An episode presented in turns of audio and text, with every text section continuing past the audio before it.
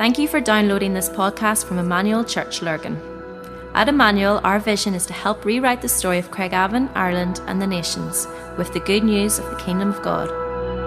We hope you enjoy listening to this message.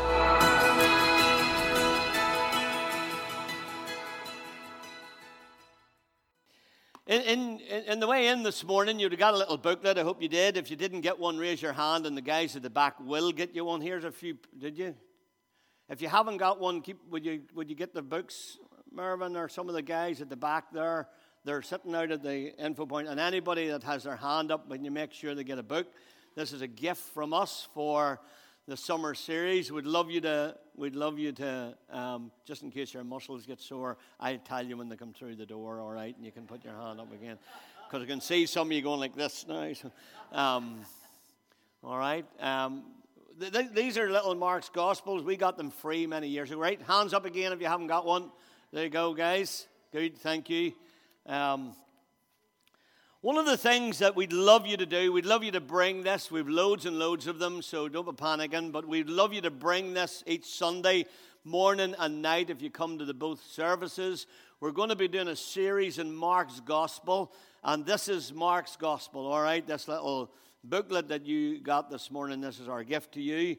Um, and uh, one of the reasons that we're doing this, Dave and I were having a bit of a conversation over the last few weeks about.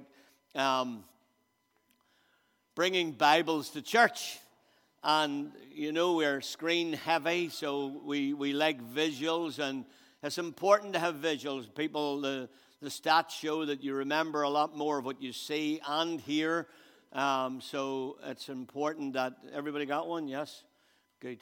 Um, so it's important that we do that. But sometimes in putting stuff on the screens, we've maybe killed the art of bringing your Bible to church. And I don't really mind if it's on a phone or an iPad or whatever, if it's a book, whatever. But uh, we'd love, come September, we'd love to re energize you to think at least about bringing some kind of mechanism, whether it's a book or a phone, um, with a Bible on it to read, because there's something about reading the scripture.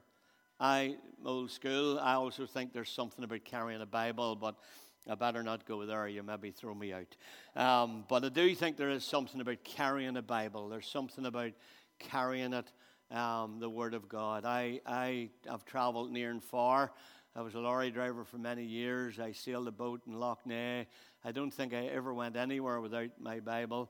Kenny used to make fun of me um, when we climbed, when we, we, we were doing the mountains, he was at the top of Mournes one day, and he says to me, Phil, do you not realize you can get a smaller Bible than that to carry up the mountains? So, um, what I want you to do, what I want you to do, I want you to turn to page two in your little book. I think it is page two, maybe it's not, no, it's five. Six, page six in your little book. We're going to read the first 19 verses of Mark's Gospel. All right, the first 19 verses. You'll see our little graphic there. We're calling it the Servant King. Thanks to Nat for putting this together for us, reflecting on Jesus in Mark's Gospel. So, right through the summer, eight weeks now, right up until the last week in August, we'll be going through Mark. All right, and we'll be doing that. Tara is on tonight. Tara McElwain will be speaking tonight, and she'll be speaking sort of the tail end of Mark 1 and the beginning of Mark 2 around healings and the authority of Christ. The preaching of John the Baptist. This is the good news about Jesus Christ, the Son of God. It began just as God had said in the book written by Isaiah the prophet I am sending you my messenger to get the way ready for you.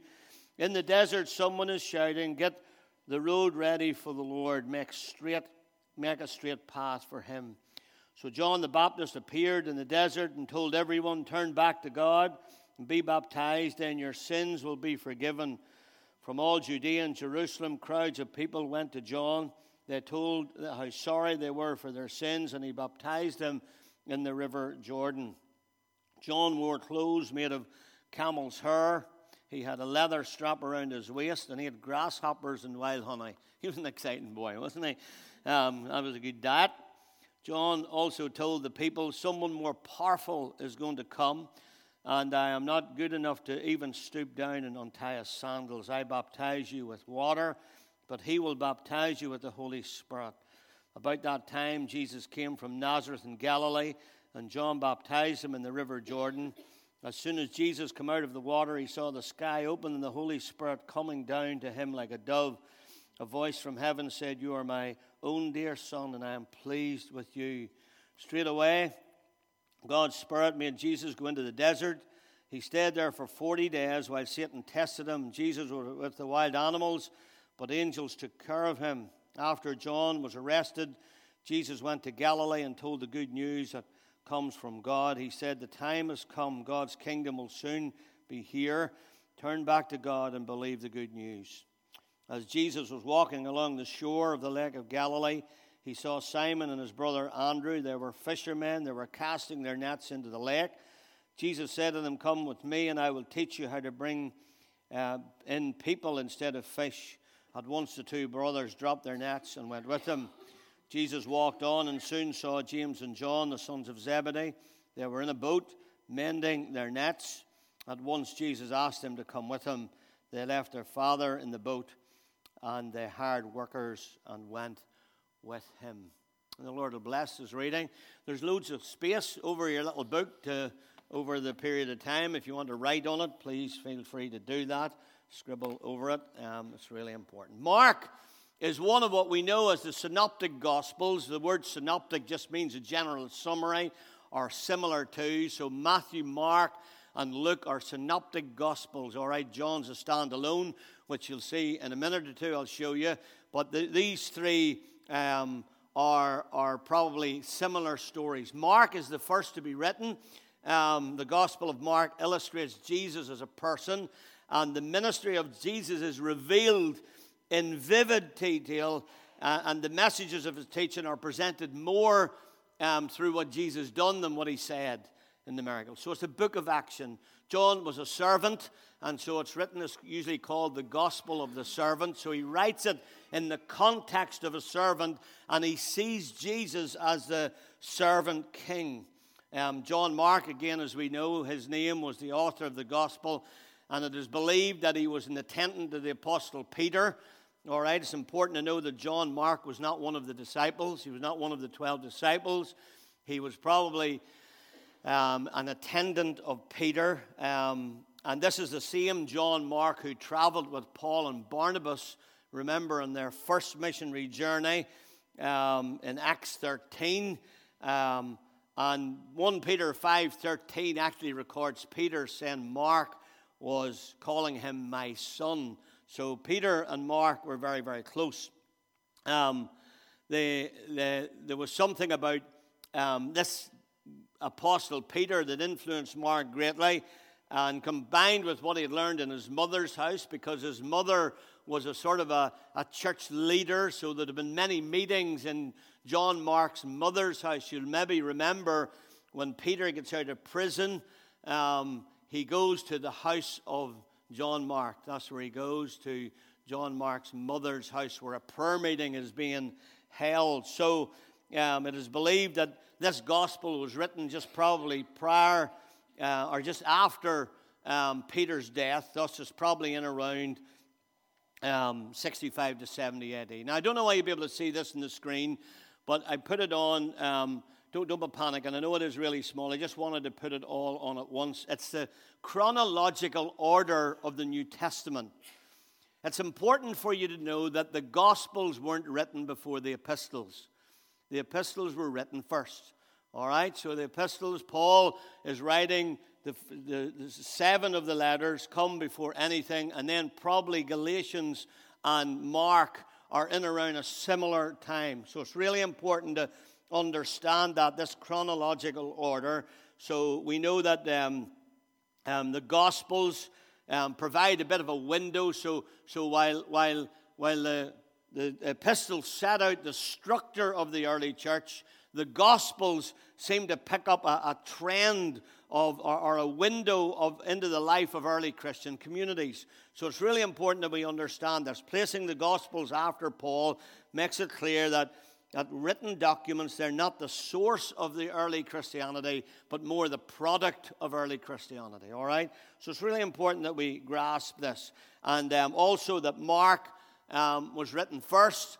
uh, as you'll probably see that on the list of where Matthew and Luke are way down, it's probably thought that, that Matthew and Luke um, took Mark's Gospels and expanded on it. So, hence, you have the similar stories. So, um, most theologians would think that what happened was Matthew and Luke took Mark's as the servant, his, his work, and sort of expounded and give it a little bit more detail. But just important that you understand the order of this uh, is really, really important. Now, if Matthew Henry is right and Matthew Henry's commentary is true, Mark is probably one of the original 70. You'll remember that, that there was the 12 disciples and then there were 70 others that followed Jesus. It's most likely that John Mark was in that other 70. So he wasn't one of the 12, but it probably followed from afar as one of the 70. And so he was probably there the day of Pentecost. He probably got filled with the Holy Spirit at Pentecost and through the growth of as a disciple contributed very powerfully to the early church. Again, we know that he grew up in a home where that gathered believers. Um, and, and, and as a result of that, I think he was pro- probably pretty mummied, if that's the right word, and so he wasn't really tested or tried. So he, he grew up a little bit, um, maybe in, in a little bit of seclusion or a bit of a Christian bubble at that time. And therefore, whenever um, Paul and Barnabas heads out on their first missionary journey, they take John Mark with him. Um, and he realizes that life's a bit tougher and ministry is going to be tougher than what he really thought it was. So, disillusioned and discouraged and a little bit um, dejected, he returns home. Uh, Acts 13 tells us about that story. And then, due to the success of the first missionary journey, Paul and Barnabas decide to go on a second one. And of course, they think Barnabas wants to take John Mark, and Paul not having it. He said, sort of, Paul was one of those people, one strike and you're out. Um, and so uh, this is what it actually says in the scripture that Barnabas was determined. He was, he was determined to take with him John, whose surname was Mark, but Paul thought it not good because he left them in Pamphylia. Uh, and the contention was so sharp between them that they departed asunder from one another. And so Barnabas took Mark and sailed on to Cyprus. Now, if you're, if you're, we've, we've studied there for months in the book of Acts, and we know that um, Luke concentrates on Paul. So when this happens in Acts 15, Luke picks up the pen of Paul and he writes, he follows pens, uh, he follows Paul's journey. But what happened to Mark? What happened to Mark and Barnabas? Is, is that them? I've heard preachers say in times past, oh, that was, um, that was them sailing out of the scriptures. That is not true at all. Barnabas was a mighty man of God. It just happens that Luke penned the works of Paul, but there's loads of stuff that would happen if you are a historian or you like history. Some of the things aren't biblical, aren't, aren't Bible, but if you follow people like Josephus, who was a biblical or a, a Greek historian at the time of Jesus, you'll find loads of stuff that Barnabas and people like John Mark did. But John Mark didn't just disappear. Um, and we're going to, fortunately, the story doesn't end there. And um, tradition would tell us, and Josephus would tell us, that Barnabas and Mark went to Cyprus, and then Barnabas left and went to Egypt. And, and John Mark actually founded a church in Alexandria or Alexandria. And um, not only was he the founder of the church, actually, um, history also tells us he became the bishop of that entire area. And, and and such was his success that his converts um, actually were more than any other city.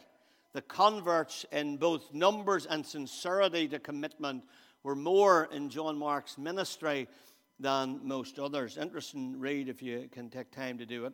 So it's assuring to know that um, if you fall or fail, that God is a God who picks you up, dusts you off, and gives you another go. Oh, I'm a, I'm a product of that, all right? A product of God of the second, third, fourth, plus, plus, plus chance. God doesn't strike you off. He says, a smoldering wick he is not about to quench. A bruised reed he's not about to break. Even the bruisedness of a reed that you'd think, what good would that be? Or the smoldering of a little flame of a candle well, God says, I, am not about to, to, to, snuff that out or to break that reed. And so, whatever you're going through this morning, the prayer ministry team had a sense this morning of brokenness. They had a sense of emptiness that maybe people had come in and feeling a little bit empty in their hearts, feeling maybe they're not even worthy to be here. If that's you this morning, then you need to know that a smoldering, re- a smoldering um, God doesn't, He's not about to, to snuff out. Really, really important. Actually, and the prayer ministry will be in action after the service if you would like prayer. When Mark resurfaces in the Bible, he, he's gone from being viewed as a deserter and a traitor um, to a valuable instrument of God. And when Paul was imprisoned in Rome in Colossians 4.10, if you want to write this in your book, in Colossians 4.10, Mark was actually in prison with him. Mark was actually imprisoned with Paul in Colossians 4. So it's interesting when you pick up these little trails um, through the New Testament. Paul now regards him as a fellow laborer in Christ. Philemon, verse 24, there's only one chapter in Philemon, but verse 24, Paul refers to, to Mark as a fellow laborer. I love that. And then when it comes near the end, in the very last book, the very last book that Paul would have penned before his death, literally months before he was about to leave the world and be beheaded by Nero, um, he writes, Do your best to come quickly. All right, for Demas, because he loved the world, deserted me, gone to Thessalonica, and the Cretans have gone to Galatia and Titus to Dalmatia. Only Luke is with me. Get Mark. Interesting, isn't it? Get Mark and bring him with you. Why? Because he is helpful to me in my ministry. So let's not write people off too quick. Amazing how we can hear people pick up on Paul and Barnabas' little row in Acts 13 and, and brand John Mark as a traitor or as a, a, a weakling. Not so. So it's really important. Um, unlike the other Gospels, Mark actually only records four parables, but he records 19 miracles. Four parables, but 19 miracles. And Mark changes. It's, it's interesting. This little word, I found this little word in the Greek in the, in the passage that, that occurs 47 times. And it means to, to immediately. It's like reading Mark's gospel is a bit like, um, it's a bit like a roller coaster. It's, it's this way and that way and this way and that way. And it's like following a. It reminded me of, you remember the way they used to do the old cartoons where they drew them and then you flicked it really hard and you. The cartoon. That's what, that's what it reminded me when I read Mark's gospel. It's a bit like a, it's a bit like immediately, behold, quickly, soon. You know, it's all of this language, and he uses this, this Greek word uh, as I say, 47 times, Strong's page 1112, if you want it. And then the gospel is divided into two neat parts as well. So the first part, the first section, is where the action is, in which Jesus, through his ministering, reaches out to people. Um, the servant ministering through miracles, through his authority over death and disease and, and, and, and, and sickness. Jesus was serving others in, in a very public oriented ministry as he served the multitudes. And th- this is the action of Jesus. This is it where he encourages the weary. And then the second part, which takes a big shift about Mark 8, 31, actually, verse 31, Mark 8. All the action seems to move to the servanthood, moves to sacrifice. And so we join the Calvary Road, and, um, and we, we see more than 40% of this gospel is devoted to the events that that, that lead to include the death, burial, and resurrection of the suffering servant. It's an incredible little gospel, just 16 chapters of it. And instead of having an emphasis in serving others, Jesus focused on sacrificing himself for others in the second part of the passage, especially for the lost sinner. Mark records more miracles for Christ than any of the other gospels. Interesting, isn't it? He records more miracles um, proving Jesus' divinity by his demonstration of power. That's the whole thing about Mark, his servanthood, his, his, his demonstration of the power of Christ. And there are more miracles and messages in Mark's gospel, and Jesus so, shows in this that he means what he says and he is who he says, which is very powerful. In Mark, we see the Messiah coming as a servant. He reveals more of what he does. So, Jesus, he, what Mark's doing is he's capturing Jesus on the move. Which I love. All right? He skips the birth of Jesus and he dives quickly into presenting the public ministry. And for the next eight weeks, we're going to go on a journey. There's going to be different people morning and night speaking, but we're going to go on a journey and we're going to try and give you some snapshots. I've just given you 10 minutes or so of a little snapshot of the gospel. You can find some of that actually, page 37 of your book. A little bit of the history of Mark is in the back end of your book.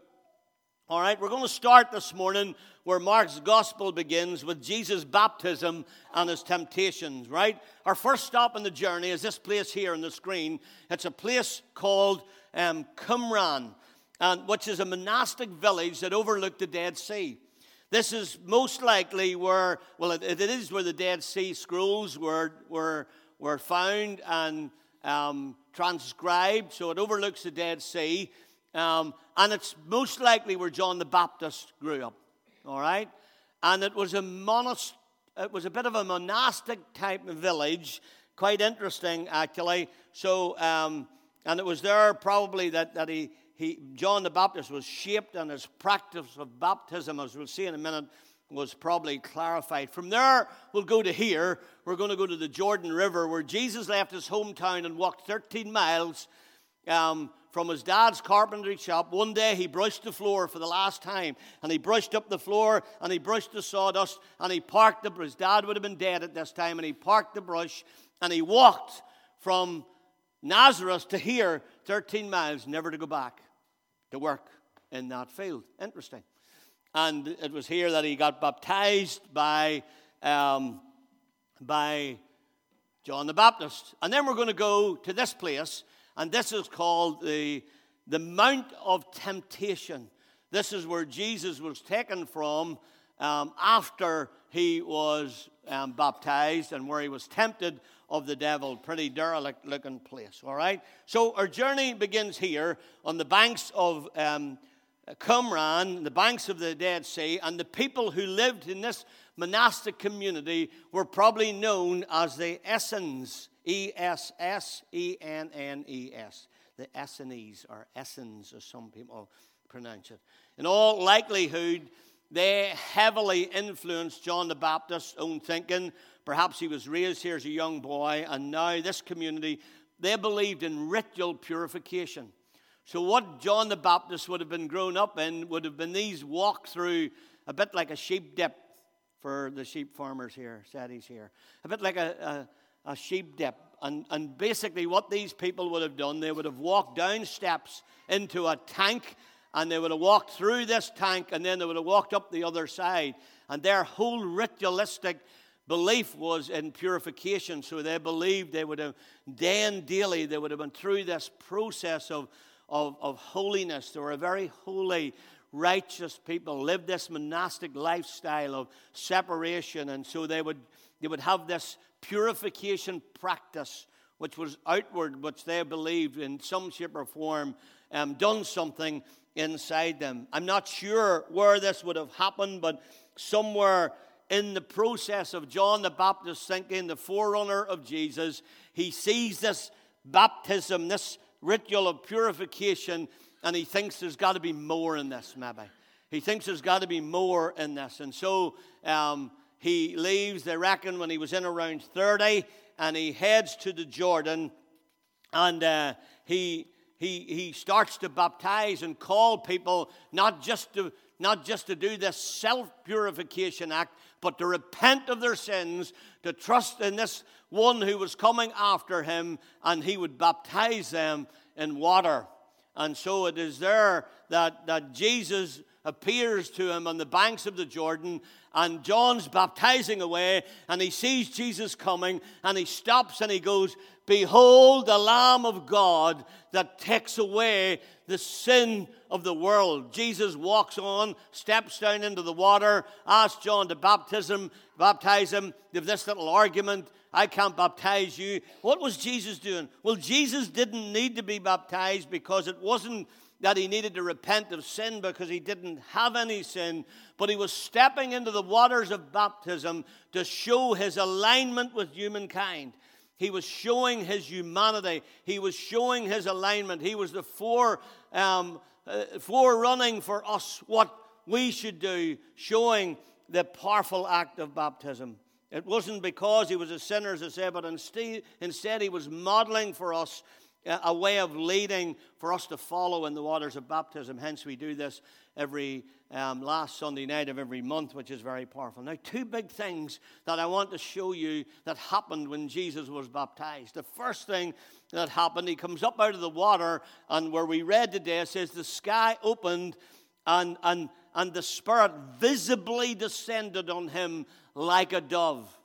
The writers are saying not dead sure. It's a bit like the Acts 2 principle. It was a, like a, a sound of a rushing wind. It wasn't a rushing wind, but the only way we could describe it was a rushing wind. The writer here is saying, I, I'm not dead sure what it was, but it was like a dove that came from heaven and it lit upon him. And then there was a voice from heaven, and this voice from heaven boomed out and it declared, You are my son and I love you entirely and completely. Now, I often wonder when I read that three times, uh, we, we read in Scripture that Jesus spoke out of heaven, uh, that God spoke out of heaven to Jesus, and on all three occasions he told him who he was and what he thought of him. And I think of this moment in time when Jesus has just parked his brush in his carpenter's shop when he's walked his 13 miles and he stepped into the waters of baptism, of all the things I would have liked God to tell me, I'm thinking, it would have been nice if he had told them he's about to go into the wilderness and here's what you should say and here's how you should react and here's how to, here's how to cope when the enemy comes against you. And, and, and you see when you go to Gethsemane and the disciples fall asleep, here's what you need to remember. And you see when they put the cross on you and, and, and, and when you're carrying the load of sin, you remember, you you remember that we, we chatted about this in eternity past. All of that. But no, no, no. He says, You're my son. And I love you. You're my son, and I love you. And for those of you who are feeling that brokenness and that emptiness, the same voice boomed from heaven today into your soul and into your heart, and it says the exact same thing. You're my son, you're my daughter, and I love you completely. I don't care if you've turned your back and ran away like John Mark did at one time. I'm ready to dust you off and you need to come back to the Father's house like the prodigal son. And so there's this incredible moment in Jesus' life that stamps his identity, that stamps his, his, his, what, what God actually thinks of him. And, and then, then he receives this power, this visible manifestation before any confrontation of the enemy, before any manifestation of ministry could take place. This had to prelude it all. Now, this is a word of caution and a word of warning, all right? And a word of encouragement. Before we do anything, before we do anything, first of all, we need to know who we are. You need to know that you are a son and a daughter of Christ. Don't be like the seven sons of Sceva. They thought they saw the apostles casting out demons. They thought, we'll give this a go. And so they went and they thought they'd pray and cast out some demons and said, We pray in the name of these apostles and we cast out these demons. And these demons manifested and beat them up and bloodied their noses and ripped their clothes. And these seven guys ran out squealing. Why? Because they didn't know who they were, they didn't know they were loved, and they weren't filled with the Holy Spirit. And if you're going to do ministry in the kingdom and going to have impact in the kingdom, you've got to know those three things. You've got to know who you are. You've got to know your sonship, your daughtership. You've got to know that you are loved by Almighty God. Loved not for, not for what you do, but for who you are. Those of you who have kids know this. All right? No matter what happens, your kids, they're your kids. No matter what way they grow up, they're your kids. No matter what direction they go, they're your kids. You love them. You love them not because of what they do, you love them because of who they are. And you know how you can do that? Because you have a God who does that. You have a God who agapes. You have a God who actually loves you, and you can do nothing about it. You cannot, you can reject the love of God you want, but you still get it. See, the covenant, this New Testament covenant, was was implied by one party, and it doesn't matter whether the other party accepts it or not, you got it. So nobody can ever stand in the realms of heaven and the realms of eternity and say, Well, I was never loved. Because we're loved by Almighty God. And so before we do anything, we need to get those things stamped on us. And sometimes, here's the thing sometimes people mightn't know who you are until you slay your giant. Hmm. People mightn't actually know who you are until you slay her, giant. See, see, what happens was Jesus gets this amazing baptism of the Holy Spirit. He's led by the Spirit. The Spirit of God leads him out for a confrontation of the devil. Man, I, I, that, like, uh, that baffles me. I tend to think, well, that was the enemy. No, no, no. No. It was the Spirit of God. He's going to toughen him. He's going to test him. He's going to try him. He's going to show the spiritual muscle. And he leads him out for a confrontation. After, after this identity download, after this love download, after this Holy, Holy Spirit download, he, he brings him out into the, in, into the desert for 40 days and 40 nights to be confronted by the devil himself, not one of his cohorts, not one of his, his, his, his, his little demons, but the devil himself confronts Satan or confronts Jesus. Incredible. And so, and so Jesus um, takes this with, with such power and which might, intentionally led to be tested. And the Bible's really clear in this. And of course, we know that there's three um, testings, and they're um, here they are.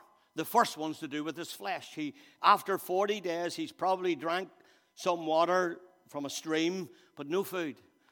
After 40 days and 40 nights, he's, he's, he's hungry. He's hungry. And, and the devil turns up and he says, Well, why don't you just turn the stones into bread? After all, like you've got a bit of power. Turn the stones into bread. And, and, and so he, he, he, he tempts him in his flesh all right? His flesh. He, he's tempting his senses, his appetite, his natural desires. There's a temptation to satisfy physical need, you see. And, um, and, and, and Jesus has gone without food, and he must have been desperately hungry. And Jesus, it's like the devil saying this. This is my little take on it. You know all that you've, you've, you've done for 40 days? Well, you've committed yourself. You've proved yourself. Now just, just break your fast. Just, just do, do this little act. Basically, the proposition was this remain true to God and suffer the bitter pangs of hunger, or disobey God and do the devil's bidding and satisfy your flesh. All of us face that one every day, don't we? Our flesh is a powerful thing. We blame the enemy sometimes when just, it's just our flesh. You see, we've got three enemies the world of flesh and the devil, and sometimes it's just our flesh. When we say, I need that, or, or even more, we say, I deserve that. I deserve that. I deserve that little thing. I deserve that little treat. And perhaps your physical needs is a different one, but whatever it is, we need to be careful when it comes to our fleshly desires that we feel we can just. The next one is the area of compromise. The devil takes Jesus and shows him the kingdoms of the world in an instant. In an instant. In an instant. He takes, this is interesting what you read in these little snippets in the Bible. Takes him to a high mountain, transports him. Incredible power. Takes him to a high mountain, shows him all the kingdoms. He says, Look at Jericho. See it over there? Look at Jerusalem. Everything there. See all that wealth, all that power and glory? Well, it's been given to me. No, no, no, no. It wasn't given to you. You stole it. Well, whether I stole it or not, I have it. It's given to me, and I can give it to anyone I wish. And if you bow down and worship me, then it'll be yours. You just need to follow my path. Isn't that incredible? That at, at, at the Garden of Eden, when Adam sinned, Satan stole the rights. That's why he's called the prince of the power of the earth. He could take the very Son of God and show him the kingdoms of the earth and said, I'll give these to you. What was he doing? What was he doing? He was doing a thing. It was the temptation of compromise. He was saying, the devil is offering him an easy way out. He's offering him a shortcut to the process. All right? Why spend, like you're just starting out, why spend three years of difficult ministry and end up hanging on a cross when you can have it all now? All the glory, all the authority, all the splendor, right here, right now. I'll give it you right now. Just go, just shortcut the process. Anybody feel that has happened? where there's a little shortcut comes in and you think, well, I could do it this way. I could do it this way. And, and nobody would ever know Compromise is a powerful thing, and there's a struggle to that. Um, but it has a price. We compromise our beliefs, we compromise who we are, and, and when, we, when we don't do it the right way. And so there's always a temptation uh, to do that. The last one, which I think is probably one of the worst ones, is this one, and it's to do with pride. Because all of us are proud. All of us have pride. All right? And what's not born in prayer is born in pride. All right? So there's something about pride in all of us. We all have a little bit of it. And some of us more than others. And so this temptation was about pride and fame and glory. It was a temptation to exalt himself, not God, but it was a temptation to, to work some miracle. It was undisputable. You jump off this pinnacle, and the angels will come down, and you'll get a little fluffy cushion, and they'll catch you, and you'll float down like a wee feather, and everybody will say, Wow, that was pretty cool. That was pretty cool. Now, here's, here's, here's what I want to say, and we need to get this round up pretty quick. I don't know about you, but um, in, in the system of, of life, if we can imagine life like this here, and in, in life there is a throne, and sometimes we sit on the throne. Mostly self sits on the throne. And life's a bit like this, where there's all these things going on, and all, oh, life's just hectic, and there's big things, and there's wee things, and, and, and of course, we go to church on Sunday, and God lives outside our world and we draw him in when needed. So, so we'll, we'll, we'll, bring, we'll bring God to church if we need it, and we'll, we'll, we'll, we'll, we'll, we'll maybe read an odd passage of Scripture if we really need to. Some of you, hope you can all see that. That all right? Um, so this is really important. That's the way most people live their lives. Self on the throne. We are the masters of our own destiny. We rule our own lives. God's out here somewhere, and we draw him in when we need him. Oh, I never thought of praying about that. Oh, I right, let's, let's do that. Let's pray about that. And so God lives outside. What actually should really happen is that if, if, we're, if, we if, if we get this right and we allow the Holy Spirit to fill us, what happens is in this throne of our lives, we put God on the throne, all right? And we actually put ourselves at the foot of the throne. And then all of a sudden, seek first the kingdom of God and then all of these things will be added on. Instead of your life being a sort of a, a mixture and a mess, all of a sudden, God starts to orchestrate your world and things begin to happen that you think, my goodness, I never. So instead of this sort of scenario where life's just a, a, a, a, and we're jumping from one thing to another and everything is everywhere, and then we, uh, when, whenever it gets unbearable, we, we fire a prayer up to heaven what about this? What about placing God on the throne of your life and saying, God, I'm surrendering. I, I, am making a mess of this every day, God. What about if I just surrender this to you and you become the God of my life and you live in the throne and I will be your footstool? And he says, when you seek first, all right? Seek first the kingdom of God and his right ways, then all of these things begin to fall into place. And you begin to realize, wow, I didn't realize that was the truth. But this is what it happens.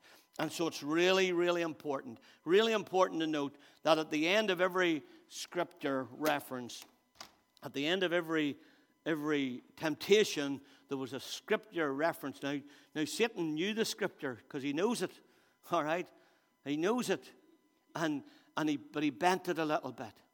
But every time Jesus responded, he responded with the word. He had buried something in his heart, you see.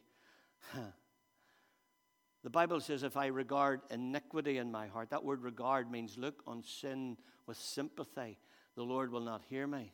But if we bury the word of God in our heart, then something comes out of the well. When crisis hits, it comes out of the well, you see, because it's in, it's there. And when crisis hits, the word of God comes up because you've, you've, it's in there. And it was in, it was in Christ. And so he would respond and he would respond and he would respond. There's a lesson here, folks. You need to see this here. There is no shortcut to it. There is no shortcuts to it. Somebody said to me a few months ago, uh, Phil, you're always hammering the word. And I, whenever it happens, this was his words. He said, whenever it happens, he said, there we go again. We're not reading the Bible enough. I said, you're dead right. You've got the message. He was frustrated, I was excited. Um, because here's the thing here's the thing there's something about the deposit. Here's a verse. I love this little verse. I've, I've, I've taught you this verse over the years. It's not the truth that sets you free. You see, the, if you say to somebody, I do this with kids sometimes, is the Bible powerful? I say, well, let's say it do some tricks. It's just a book. It's just leather and pages with writing on it. It's just a logos. But you see, it's not the truth that sets you free. It's the knowledge of the truth that sets you free. And if it's just a book, you could set that in your sideboard and it won't do one diddly squat thing to your house. But you put it in your heart and you place it in your mind, it'll ward off every attack of the enemy. Johnny's going to come. We're going to finish with a song. Can I say as a finish, a couple of wee things as we close off? Um, really important, all right? Um, see, in your, see in your little book, see in your little book, um, the last few verses, um, verses um, 16 to 19. This is just really interesting. It's a couple of little thoughts as we conclude. Um, as Jesus was walking along the shore of the Lake of Galilee, he saw Simon and his brother Andrew. They were fishermen and they were casting their nets into the lake. Interesting little thought, isn't it? Jesus said to them, Come with me and I'll teach you how to bring in people instead of fish. That's interesting. So Jesus finds them doing something in the natural and he says, I could, I could make that natural gift spiritual. It's the Romans 12 giftings. Haven't time to go into today. Now, look, look what it says. At once the two brothers dropped their nets, went with him. Jesus walked on and soon saw James and John, the sons of Zebedee, who were also fishermen. Now, it doesn't say that. All right, it just says the sons of Zebedee. They were in a boat mending their nets. Now, what did Jesus say to them? And Jesus asked them to come with him. So he saw two boys casting their nets, and he says, Guys, I could show you how to actually catch people because interesting that Peter and Andrew became two of the greatest evangelists there was. Peter preached on the day of Pentecost, and 3,000 people got saved and baptized. Andrew was the one that brought Peter to Jesus. Incredible. Um, and, and then he goes on down the shore and he sees James and John, and they're mending the nets. And he, he doesn't say, Boys, I could teach you how to catch people. He says, Come with me. I have a wee job for you. And when you study the scripture, you'll find that James and John became the greatest menders of the church. Incredible. They were the menders and, and the makers of the church. They were the guys you wanted in when problems came. Powerful, isn't it, how God can use natural ability for a spiritual benefit? I had an old friend used to say to me, if it's not practical, it's not spiritual see Tuesday and Thursday night here when we did all the stuff. It was fun and all of that. I wasn't about much on Thursday because I had a meeting up in Warrenpoint. But the, I want to tell you something. God looks in that. Please don't think you just woke up with sore muscles the next morning and, and, and, and, and, and a dusty throat and God didn't take any. God notes that. God notes that. That is something profound in the heavenly kingdom. And I think sometimes we rate spiritual, you know, almost like, oh, they're up the mountain and I just do the stuff that's at the bottom of the mountain. That's a nonsense. It's a nonsense. I quoted this and finished. Sorry. I quoted this Monday night as we finished off. We used to sing an old hymn in the Brethren, and there was a little line in it that said this. I've never forgot it, imprinted on my mind. It said that deeds of merit as we thought them, he will tell us were but sin little acts we had forgotten, He will tell us were for Him. You stand before the throne someday and He says, You remember that? Doing that wee job. I thought, wow, I can already remember doing that. It was so insignificant. And God says, Man, I saw that. See that place where your chest was puffed out and you thought everybody was looking at me and you thought everybody, you called that prayer line and you thought, boy, I'm successful. 20 people came up for prayer hair, stubble. So, we're started off on our journey of Mark's Gospel. Can I just say to you this as we conclude this morning? Jesus said this in Gethsemane when he when he sweat, as it were, great drops of blood. He said, If there's any other way to do this, this wasn't compromise. If there's any other way to do it, he said, God, could you do it? Nevertheless, not your will, but mine. Thine be done, thine be done, thine be done. Not my will, thine be done.